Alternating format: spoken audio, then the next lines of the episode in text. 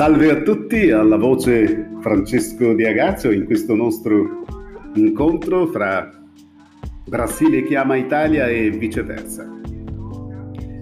Oggi l'altro argomento del quale vorrei parlare è sulla, è sulla educazione, sull'educazione, sulla costruzione educativa dei bambini nelle scuole. È davvero, è davvero importante quanto, non dico ce ne siamo, ce ne siamo dimenticati, però è davvero importante ricordarlo e portarlo nuovamente a memoria per la finalità, quindi affrontare questo discorso della, dei bambini e della creatività per poi la finalità. E quale deve essere la finalità? La costruzione di una mente. Fin dai primi tempi eh, della scuola, quindi non dico dall'asilo, però dai primi anni delle scuole elementari, fin poi alle università. Questo sarà un bagaglio che da bambino poi se lo porterà per poter far luce su alcuni aspetti che rimangono occulti molte volte, concentrando gli studi su argomenti tecnici che sono di una valenza estrema, è chiaro.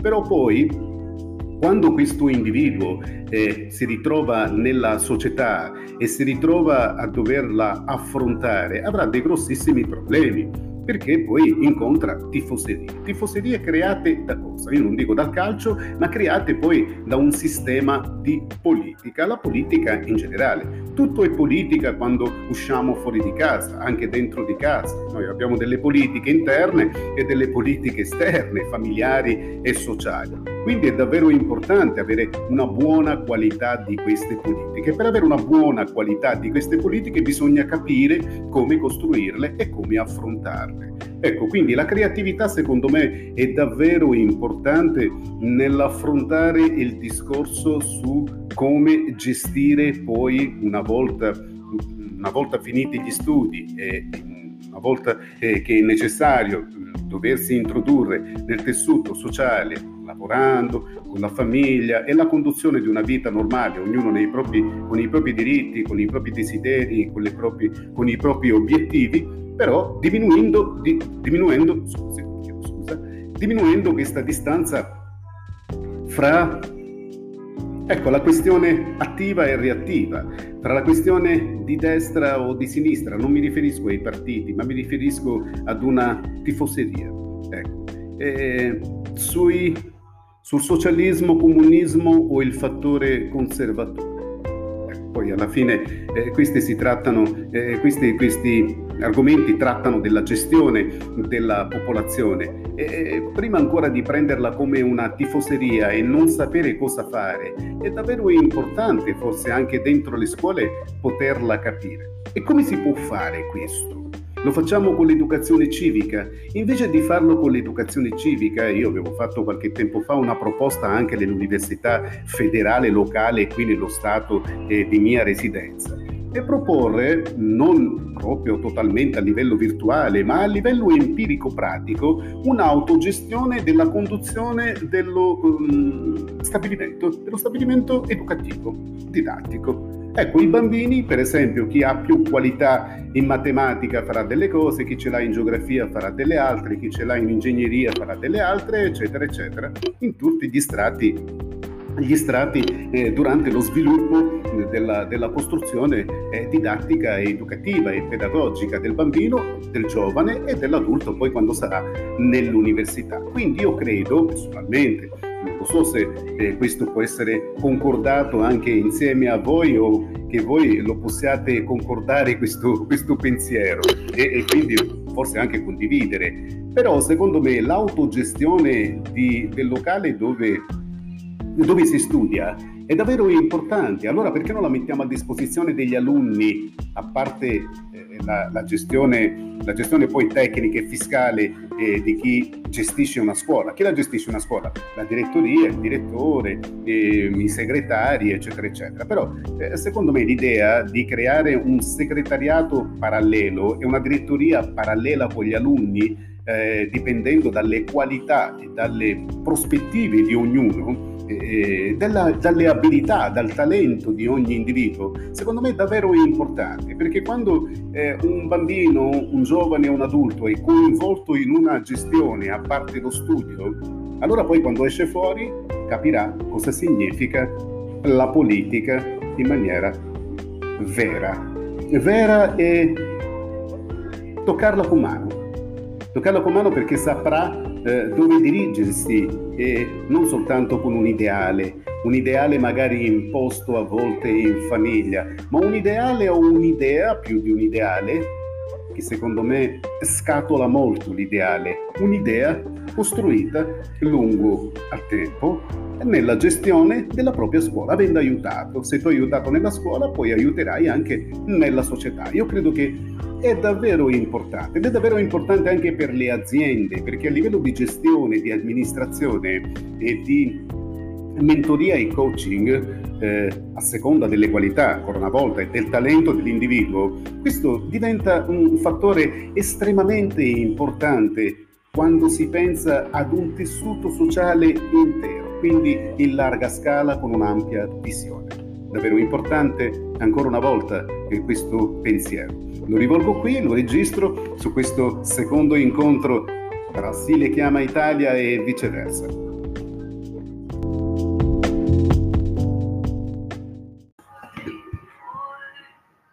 Buongiorno, buongiorno a tutti, alla voce Francesco De Agazio in questo primo episodio di Spotify, un podcast dedicato ad argomenti di natura generale e di, di cose che succedono in giro per il mondo, non solo in Brasile e in Italia, anche in altri luoghi del mondo. Ce ne sono tantissimi dove in questo momento momenti felici si stanno verificando a livello di governo, nella gestione, anche a livello eh, popolare, non sempre parlando di argomenti negativi, ma ce ne sono alcuni che sono davvero eh, drammatici e su questi drammatici dove si nascondono eh, le tragedie, le tragedie verso i popoli che mi voglio, eh, che mi voglio riferire, a, al quale voglio riferirmi oggi. Eh, un argomento straordinariamente importante davvero, io credo, doveroso da parte del mondo per la, per la natura, per la natura intrinseca di ciò che sta eh, succedendo, delle dinamiche.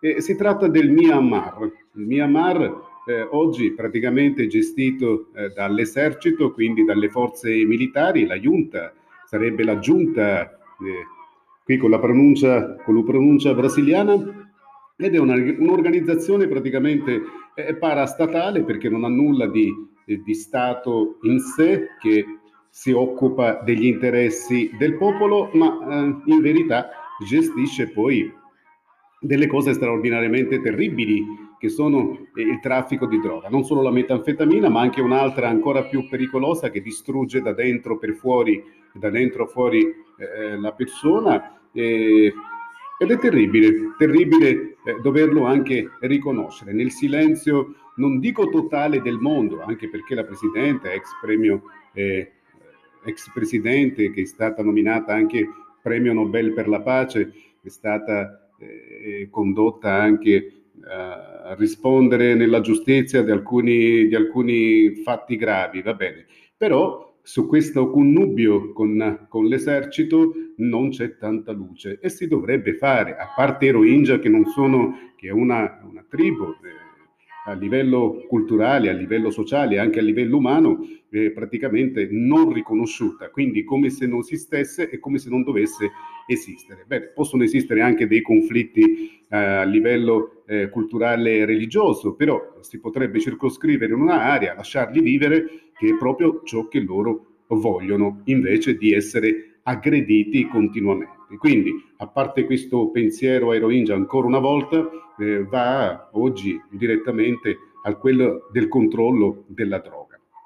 Come si può risolvere? Il primo pensiero che viene in mente, l'organizzazione internazionale che delle Nazioni Unite, l'ONU. L'ONU non, non, si può intromettere in fatti interni governamentali e qui si tratta di un fatto interno governamentale e non ci può mettere le mani l'ONU, però lo può denunciare a livello internazionale e se lo denuncia a livello internazionale le prime misure che generalmente eh, vengono adottate sono le sanzioni. Ecco, quindi se si applicano le sanzioni poi chi lo paga alla fine? Non l'esercito, perché loro hanno hanno i cicli dei denari interni, quindi saranno veramente poco affettati, saranno proprio poco toccati. Quindi eh, eh, di cosa si tratta?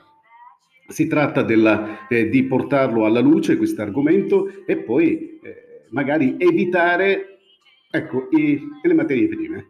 Perché per fare una droga ci vuole la materia prima. E loro ce l'hanno una delle materie prime, che è la, che è la pianta, la parte botanica, però non hanno quella chimica per poi, fare, eh, per, per poi procedere alla finalizzazione del processo chimico. E questi, questi elementi arrivano dalla Cina. Ecco, quindi la Cina dovrebbe essere sollecitata affinché tutte le uscite dai porti e anche la vigilanza in mare con droni, con la tecnologia, eh, possa essere aumentata affinché questo traffico di droga e questa produzione di droga possa diminuire, di questo tipo di droga, che è davvero devastante, non che altre siano migliori, però questa è davvero devastante non ha motivo realmente di esistere, perché chi l'assume, a parte il vizio, praticamente è la porta di entrata veramente per la morte. È difficilissimo uscirne, non se ne esce neanche con programmi psicologici o programmi sociali, è difficile, praticamente la mente e il corpo è inghiottito in questo vortice di vizio e fino alla fine, fino al decesso. Quindi è davvero drammatico e poi eh, il commercio è mantenuto in tutto il mondo, esce la droga ed è venduta in tutto il mondo. Quindi invece di eh, mantenere sulle sanzioni, sulle penalità delle sanzioni, ehm, pensare di fare una guerra ed arrestare i generali, ecco, la prima, la prima forse operazione, la prima operazione che potremmo che potremmo sollecitare attraverso la ONU è sulle materie prime. Ecco, proibire o inibire l'arrivo delle materie prime. Secondo me questo a livello educativo, sociale, anche nostro, per evitare le guerre è davvero importante ed evitare anche la creazione delle guerre interne in, indirette, perché se noi mettiamo in atto delle sanzioni e quindi gli proibiamo eh, di, di alcune uscite dai porti eh, del Maimar, il popolo ne pagherà e ne pagherà ancora di più per come la fa pagare questo esercito a tutti, a tutti, gli, strati, a tutti gli strati sociali a loro non interessanti. Quindi è veramente una situazione, una situazione drammatica e che bisogna affrontarla, io non dico con felicità sociale perché non c'è neanche motivo, però con serenità affinché si possa trovare una soluzione. Rimane nel silenzio, io non lo vedo eh, nei mainstream, non lo vedo eh, nei, nei, giornali o nei quotidiani queste notizie perché è un paese davvero lontano e sembra che non, non, ce sia, non, ce ne sia, tanto motivo poi di preoccuparsi perché è lontano. Ma la metanfetamina poi arriva anche a casa eh, dei nostri figli, può arrivare nelle nostre scuole, arriva in Italia, arriva negli Stati Uniti, arriva, arriva in Giappone, arriva in Cina stessa, arriva in molti altri luoghi dove è venduta.